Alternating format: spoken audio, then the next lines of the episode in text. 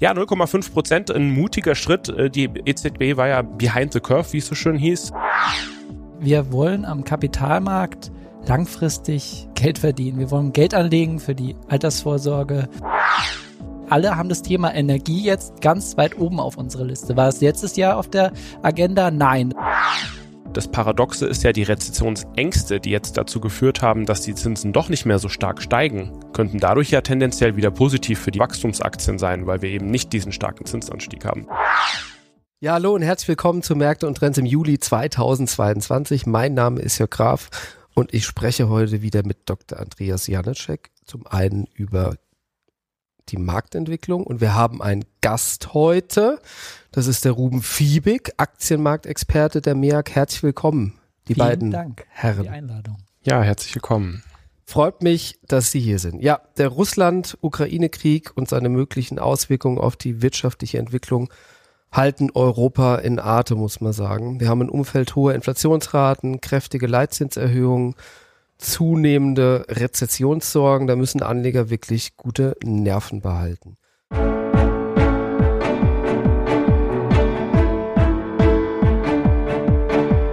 Märkte und Trends. Erfolgreich investieren und verstehen, was die Kapitalmärkte bewegt.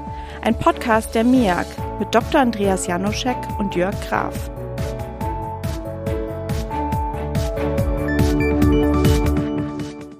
Eine kräftige Korrektur am Aktienmarkt haben wir bereits gesehen. Die Schwankungen dürften jedoch durchaus noch hoch bleiben, bis die Maßnahmen der Zentralbanken dann wirklich auch wirken. Fangen wir vielleicht auf der Anleihenseite an. Die EZB hat die Leitzinsen jetzt doch etwas mutiger erhöht. Ähm, dennoch sind die Zinsen von zehnjährigen Staatsanleihen schon wieder ein bisschen gesunken. Was ist da los, Herr Dr. Januszek? Ja, das Thema äh, aktuell natürlich äh, die Zinsen, vor allem alle äh, Bausparer haben das natürlich jetzt auch äh, mitverfolgt, dass gerade die langfristigen Zinsen, die zehnjährigen, stark angestiegen sind äh, waren äh, zuletzt äh, bei über 1,5 Prozent und kamen jetzt wieder zurück. Allgemein kann man sagen, dass wir so eine Verflachung der Zinskurve sehen. Ähm, das heißt, die längerfristigen Zinsen hier in Deutschland, wir reden jetzt von deutschen Staatsanleihen, alle ungefähr bei einem Prozent, während das vordere Ende, das ist auch dort, wo die Zentralbank äh, aktiv ist, ähm, sich so langsam in Richtung der 1 Prozent bewegt, äh, also Richtung Jahresende, könnte man davon ausgehen, dass wir uns dann komplett auf einem Prozent ungefähr ähm, bewegen können.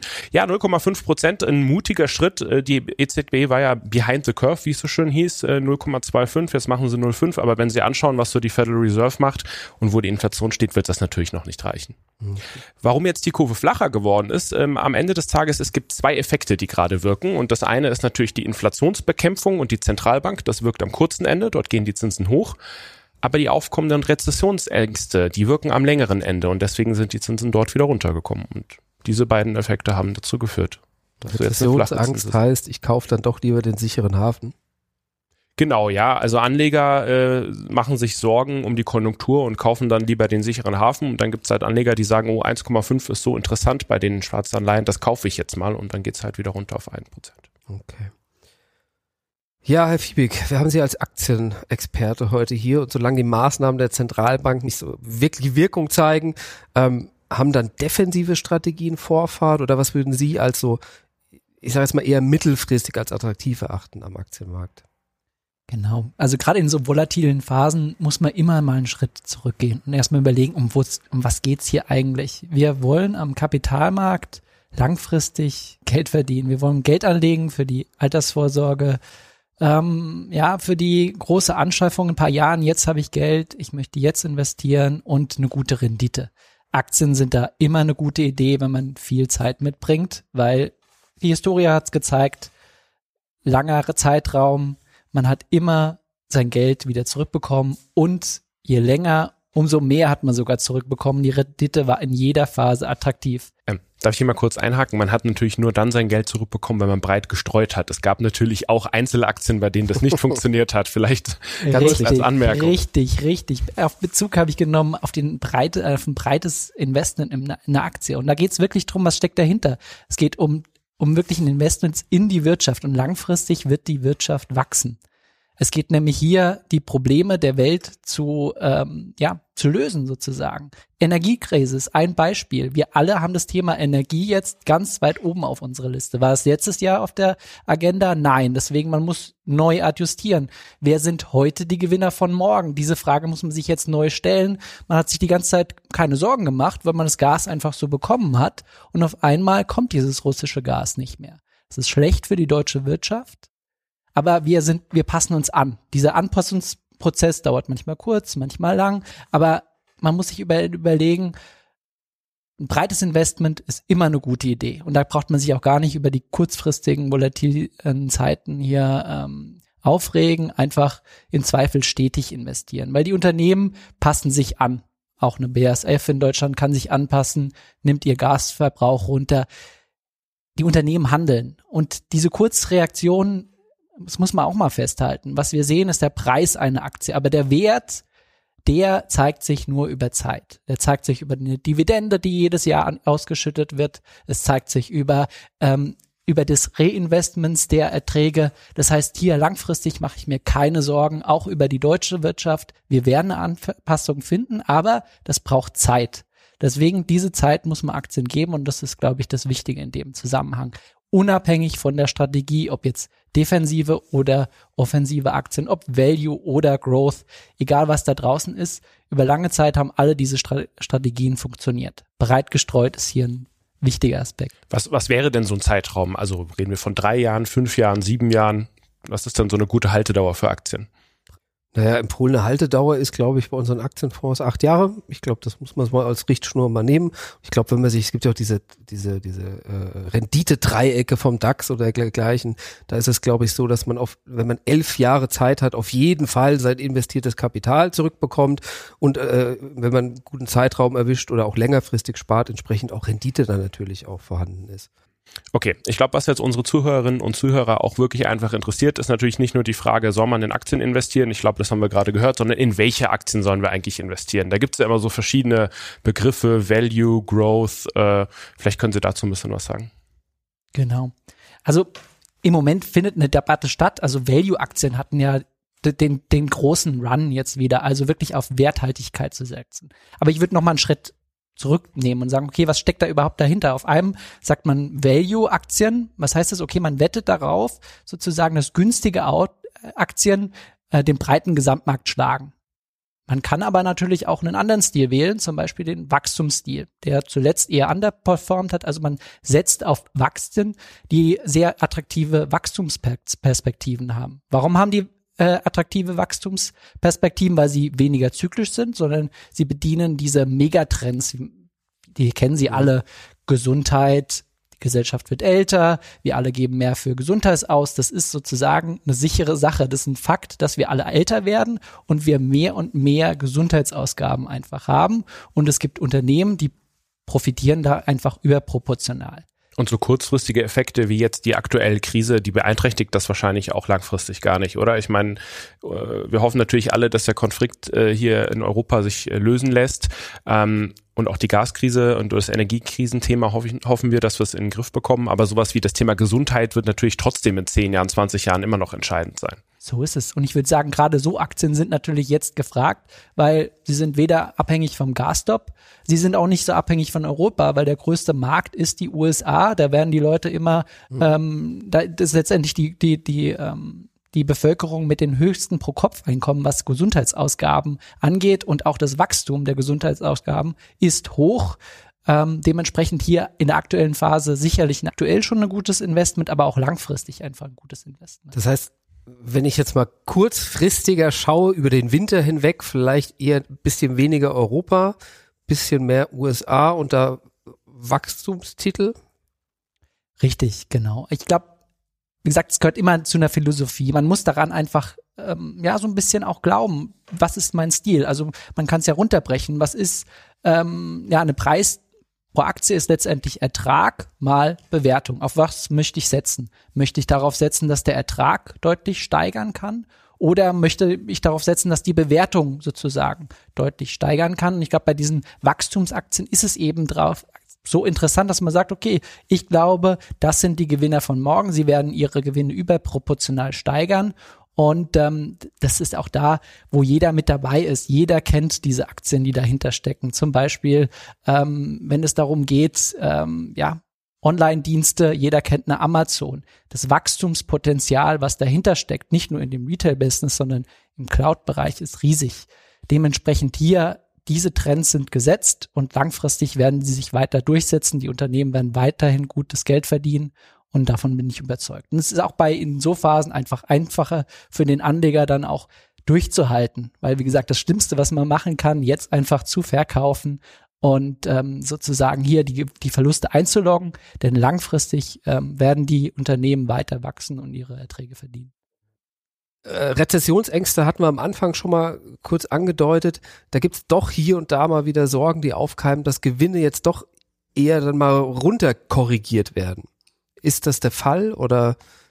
Ja, hoffentlich passiert es bald, weil der Markt läuft bei allen Trends vorweg. Man braucht nicht glauben, nur weil man jetzt liest, äh, dass alles schlimm ist, dass der Kapitalmarkt das nicht vorwegnimmt. Wir haben eine extreme Korrektur seit Jahresanfang gesehen. Historisch ist die sogar schon bei einer durch, durchschnittlichen ähm, ja, ordentlichen ähm, Korrektur, was eine Rezession milden Ausmaßes angeht. Also wir haben schon einiges vorweggenommen. Wo wir noch gar nichts gesehen haben, ist bei den Gewinnen. Warum? Aktuell geht es den Unternehmen noch sehr gut. Aktuell Berichtssaison startet, alles gut. Also hier ist noch nicht so viel passiert und hoffentlich passiert es, weil der Kapitalmarkt hat es vorweggenommen. Die Bewertung ist deutlich runtergekommen. Also alles ist über die Bewertung passiert und jetzt müssen wir auch so langsam sehen, dass die Gewinne runterkommen. Und da besteht die Chance. Wie schlimm wird diese Korrektur der Gewinne? Wird sie weniger schlimm als erwartet? Dann sehen wir sozusagen noch bis Jahresende eine deutliche Erhöhung. Aber ich würde sogar noch mal weitergehen. Nehmen wir einfach noch einen Schritt weg. Wer sich lang genug Zeit nimmt, ähm, wir haben eine gute, ein gutes Einstiegsniveau, was eine, was das, was die Bewertung angeht ähm, rein historisch. Dementsprechend mache ich mir da jetzt keine Sorgen, dass die Gewinne runterkommen. Ich wünsche mir sogar, da bekomme ich einfach mehr Klarheit. Ja, wie schlimm ist es denn jetzt? Also wie gesagt, in dem ähm, in dem Moment bewegen wir uns. Okay, also der Kapitalmarkt läuft ja immer so ein halbes Jahr vor, sagt man irgendwie pauschal, manchmal auch ein bisschen mehr. Ähm, wie viel ist denn da jetzt schon eingepreist, wenn wir jetzt die Sorge um eine richtige Rezession haben? Also Sie haben gesagt, eine leichte Rezession ist eingepreist. Genau. Also rein von der Historie her würden wir weitere zehn Prozent sehen, ähm, wenn wir sagen, ähm, im Prinzip, wir haben eine durchschnittlich schlimme Rezession. Es gibt einige Faktoren, die dafür sprechen, sprechen, dass wir nur eine leichte Rezession bekommen. Zum Beispiel die Verbraucher sind nicht so überschuldet. Aber ganz ehrlich, die, Histo die Historie wiederholt sich nicht eins zu eins. Ähm, dementsprechend, ich bin gespannt, wie sich das entwickelt. Aber wie gesagt, nach minus 20 Prozent seit Jahresanfang in einigen Märkten klingt dann minus 10 nicht mehr so schlimm. Ähm, und klar, historische Momente wie bei Lehman, da ging es nochmal minus 20 Prozent vom aktuellen Niveau nach unten. Aber selbst das hat man, wie wir alle wissen, nach der Finanzkrise alles wieder aufgeholt. Okay, aber wenn jetzt die große Rezession nicht kommt, sondern wir, und das hoffen wir natürlich, nur in eine kleinere Rezession gehen und die Unternehmensgewinne vielleicht gar nicht so schlechter werden, als es jetzt der Markt erwartet, wäre das natürlich eher ein positives Signal und die, die Aktien würden wieder steigen, wenn es dann nicht so schlimm kommt, wie befürchtet vom Markt. So ist es, so ist es. Was man natürlich nicht außer Acht äh, nehmen kann, ist die Zinsbewegung. Weil Zinsen sind immer sozusagen die Alternative für den Anleger. Es gibt immer eine Entscheidung, gehe ich in den Aktienmarkt oder investiere ich in ähm, Fixed-Income-Produkte, also Anleihen. Und wenn die Zinsen natürlich steigen, ähm, wird dieses Asset, also diese Anlageklasse immer attraktiver. Deswegen einen gewissen Effekt, Bewertungseffekt sehen wir ein, einfach aufgrund dessen, dass wir eine, ein höheres Zinsniveau jetzt haben, als wir es zum Beispiel vor der äh, Corona-Krise hatten. Also die, wir Frage ist doch wirklich, wo ist die Alternative im Moment? Ne? Wenn Sie sagen, klar, Zinsmarkt, verstehe ich, aber wenn ich jetzt sagen würde, ich kaufe mir eine Staatsanleihe mit einem Prozent Verzinsung bei einer Inflation von jetzt mal acht Prozent diesen Monat, dann mache ich ja trotzdem noch minus sieben Prozent. Also ist ja doch die Aktie im Moment eigentlich immer noch alternativlos, oder? Aus meiner Sicht ja, aber ich bin auch ein Aktienmann ähm, am Markt. Wie gesagt, ähm, muss man das differenzierter sehen, aber ich bin voll bei Ihnen. Die negativen Zinsen, also sozusagen real verliert der Anleger immer noch jede Menge Geld mit Anleihen. Deswegen bin ich optimistisch. Unternehmen werden wachsen, ähm, sind sozusagen reale Assets dementsprechend im Moment aus meiner Sicht langfristig die beste Anlage. Wir haben immer noch ganz klar negative Realzinsen. Wir haben nicht mehr negative Nominalzinsen, aber nach Abzug der Inflation ist es immer noch ganz klar, im Fixed Income verdient man nichts. Äh, und äh, vielleicht eins, was ich noch anmerken wollte, das Paradoxe ist ja die Rezessionsängste, die jetzt dazu geführt haben, dass die Zinsen doch nicht mehr so stark steigen, könnten dadurch ja tendenziell wieder positiv für die äh, Wachstumsaktien sein, weil wir eben nicht diesen starken Zinsanstieg haben. Das ist wieder eins dieser Paradoxa am, am Markt. Das müssen wir jetzt nochmal erklären. Also, also, wir haben Rezessionsängste. Also deswegen steigen die langfristigen Zinsen nicht mehr, sondern sind sogar gesunken. Das ist das, was ich vorhin erklärt hatte. Aber jetzt nehmen wir mal die Inflation. Die ist im Moment, ich sage jetzt einfach mal bei acht Prozent. Ja? Ähm, Rezession, wenn jetzt eine Rezession kommt, geht die Inflation automatisch ein Stück zurück oder wo automatisch ist die Logik nicht, aber dahinter? in der Tendenz. Also was wir ja momentan auch gerade anschauen, ist das Thema Lohnpreisspirale. Also man muss nur schauen, was Gewerkschaften fordern und äh, alle Produkte werden natürlich auch direkt teurer. Die Inflation bleibt dann dauerhaft hoch, wenn die Rohstoffpreise jetzt zum Beispiel, die sind ja schon wieder zurückgekommen. Also Rohstoffpreise allgemein haben sich ein bisschen äh, beruhigt. Äh, wenn jetzt äh, eine Rezession droht, dann, äh, dann werden auch die Löhne nicht so stark steigen. Und wenn diese beiden Faktoren äh, zusammenkommen, dass die Löhne nicht mehr so stark steigen und die Rohstoffpreise zurückkommen, dann kann auch die Inflation runterkommen. Inflation ist natürlich auch ein Thema im Moment, das ist, glaube ich, klar. Ähm, wir haben vorhin über Realrenditen bei Anleihen gesprochen. Ähm, hilft mir denn die Aktie wirklich nachhaltig über die Zeit hinweg? Also wenn ich eine Aktie zu 100 Euro kaufe, dann ist die ja erstmal bei 100 Euro. Also wie kommt der Inflationsschutz bei der Aktie eigentlich an Bord? Genau. Das ist wichtig im aktuellen Umfeld zu erklären. Generell klappt es eigentlich ganz gut, dass Aktien ähm, die Inflation ausgleichen können. Sie haben in der Historie deutlich mehr verdient, als die Inflationsraten waren. Ähm, warum ist es der Fall? Unternehmen können ihre Preise erhöhen. Und das tun sie derzeit, wie jeder von uns sieht, täglich, wöchentlich, monatlich. Ähm, in den Industriebetrieben äh, Betrieben geht es bisschen schneller. Da ruft man seinen ähm, treuesten Kunden an und sagt, okay, ich, meine Inputpreise steigen, ich muss jetzt mehr verlangen. Und der Kunde versteht das meistens, wenn er genau ähm, dargelegt bekommt, warum ist das der Fall? Okay, deine Inputpreise ähm, steigen und ich kann das gegebenenfalls auch weitergeben. Das heißt, Umsatz steigt, Gewinn steigt. Dementsprechend, wenn sich nichts ändert an deiner Aktie zum Preis von 100 und der Gewinn steigt, dann wird deine Aktie erstmal günstiger und Anleger werden letztendlich dann sehen, okay, die Aktie ist günstiger geworden, ich schlage jetzt wieder zu, ähm, weil ich so diesen Inflationsausgleich bekomme. Also ganz einfach, Nestle erhöht die Preise für Müsli und das kommt natürlich dann über die lange Frist auch der Aktie. Über die Dividende kommt das dann natürlich äh, wieder dem Aktionär zugute. So ist es.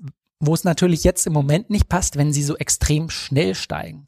Da tun sich Aktien auch schwer. Also wenn wir Inflationsniveaus über sechs Prozent sehen. Und das ist genau, wo wir nur eine Periode haben, wo wir wirklich nachhaltig ähm, das über Jahre gesehen haben. Das waren die 70er und dann hat man auch mit Aktien real Geld verloren. Das muss man festhalten. Deswegen oberstes Ziel für die Zentralbanken jetzt erstmal die Inflation in Zaum bringen damit wir unter dieses Niveau von sechs Prozent kommen und dann wird auch eine Aktie als Inflationshedge wieder gut funktionieren.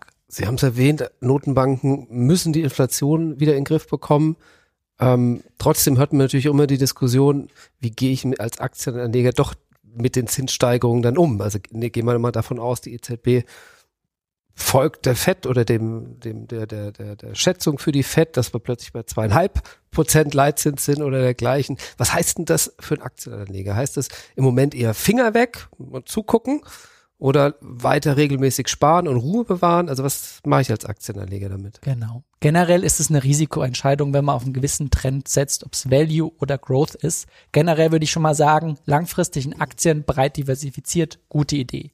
Jetzt kann man nach seinem, nach seiner Risikotoleranz überlegen, okay, setze ich auf weitere Zinssteigerungen, dann sind Value Aktien interessant, weil sie generell weniger abhängig sind von dem Zinsmarkt, weil sie einfach eine kürzere Laufzeit haben, mhm. wie bei einem Bond sozusagen. Der Wert der Aktie bemisst sich in eher näherer Frist. Wenn es um Wachstumsaktien geht, die verdienen in Welt in der Zukunft. Da sieht die Zukunft deutlich rosiger aus. Mhm. Aber kommen wir wieder zu unserem Punkt, den wir am Anfang schon mal hatten oder zur Mitte. Was preist der Markt schon aktuell ein? Wir sind immer ein halbes Jahr bis Jahr voraus am Aktienmarkt. Das heißt, was spielt der Markt als nächstes? Steigende Zinsen oder wieder fallende Zinsen? Und da muss man sagen, wir könnten jetzt in eine Situation kommen, im Moment sieht man es schon auf jeder Schlagzeile Inflation, Inflation, Inflation. Haben wir womöglich schon die Spitze der, des, der, der Inflation gesehen, mhm. dann wird es auf jeden Fall eine gute Periode werden für Wachstumsaktien, weil dann werden die Zinsen nicht mehr so stark steigen, insbesondere am langen Ende und dementsprechend hier nochmal sozusagen ein Effekt, ähm, der diese Assetklasse sozusagen voranbringen wird. Ich meine, äh, eine Sache muss man ja auch ganz klar sagen, Wachstumsaktien war ja in den letzten Jahren auch wirklich teuer. Also die sind sehr hoch äh, bewertet gewesen, sehr stark gestiegen. Ähm, man kann ja auch sagen, so eine äh, gesunde Korrektur zwischenzeitlich gibt natürlich auch wieder günstige Einstiegsmöglichkeiten. Absolut. So ist es. Wir haben letztes Jahr wirklich Exzesse gesehen. Gerade in den Unternehmen nennt man non-profitable growth, also Unternehmen, die gar keinen Gewinn erwirtschaften, waren Milliarden an der Börse wert. Kleinanleger haben sich um diese Aktien gerissen. Das war wirklich ein Extrem und Kollegen haben den äh, dieses, ähm, dieses Verhältnis so beschrieben, wir sind zurück in den 2000ern. Hm, .com. Richtig, ich habe das alles schon mal gesehen und trotzdem, es gibt auch Wachstumunternehmen, die Stand heute schon sehr viel verdienen und ich glaube, ich würde genau auf die setzen. Hohe, hohes äh, Margenpotenzial, starke Preissetzung, das braucht man im aktuellen Umfeld, also kann man seine Kosten weitergeben hat man starke Markteinteile? Hat man gutes Wachstumspotenzial in Zukunft? Ist man bei den Megatrends mhm. Gesundheit, Digitalisierung, Automatisierung gut aufgestellt? Und da kann man wirklich dann gut schlafen, weil wie gesagt, die Bewertungen sind deutlich runtergekommen und man bekommt jetzt den ein oder anderen Marktführer wirklich zu einem guten Preis und man kommt sehr einfach auf ähm, ja eine deutliche ähm, Upside von hier. Herr Fiebe, ich glaube, das war echt ein schöner Einblick mal in, in die Tiefe der Aktien und ich glaube, die, die als Aktienspezialisten uns äh, zuhören, werden dankbar dafür sein, so eine, so eine Einschätzung zu bekommen. Gleichzeitig super, dass wir auch so ein bisschen positiven Blick äh, jetzt bekommen, weil wir hören alle ganz viele schlechte Nachrichten, glaube ich, jeden Tag, ähm, dass die deutschen Unternehmen so flexibel sind. Das ist doch letzten Endes auch eine schöne Botschaft, eine gute Botschaft. Wir haben gehört, dass im Markt relativ äh, viel schon reflektiert ist, dass Aktien natürlich auch als Sachwert Inflation ausgleichen können, wenn sie denn nicht zu hoch ist mit, mit dieser Nebenbedingung. Also insgesamt ein Umfeld, wo man langfristig breit investieren sollte, nicht zu viel die Ängste überwiegen lassen und, und, und dranbleiben letzten Endes, lautet die Botschaft in Summe. Ja, Herr Dr. Janoschek, Herr Fiebig, herzlichen Dank für die Zeit und die Einblicke. Vielen Dank fürs Zuhören. Danke für die Einladung. Und dann hören wir uns wieder im August. Der Märkte und Trends Podcast der MEAG Munich Ergo Kapitalanlage Gesellschaft MBH dient Informations- und Marketingzwecken. Rechtliche Hinweise und weitere Informationen erhalten Sie in der Beschreibung des Podcasts oder im Internet unter www.meag.com.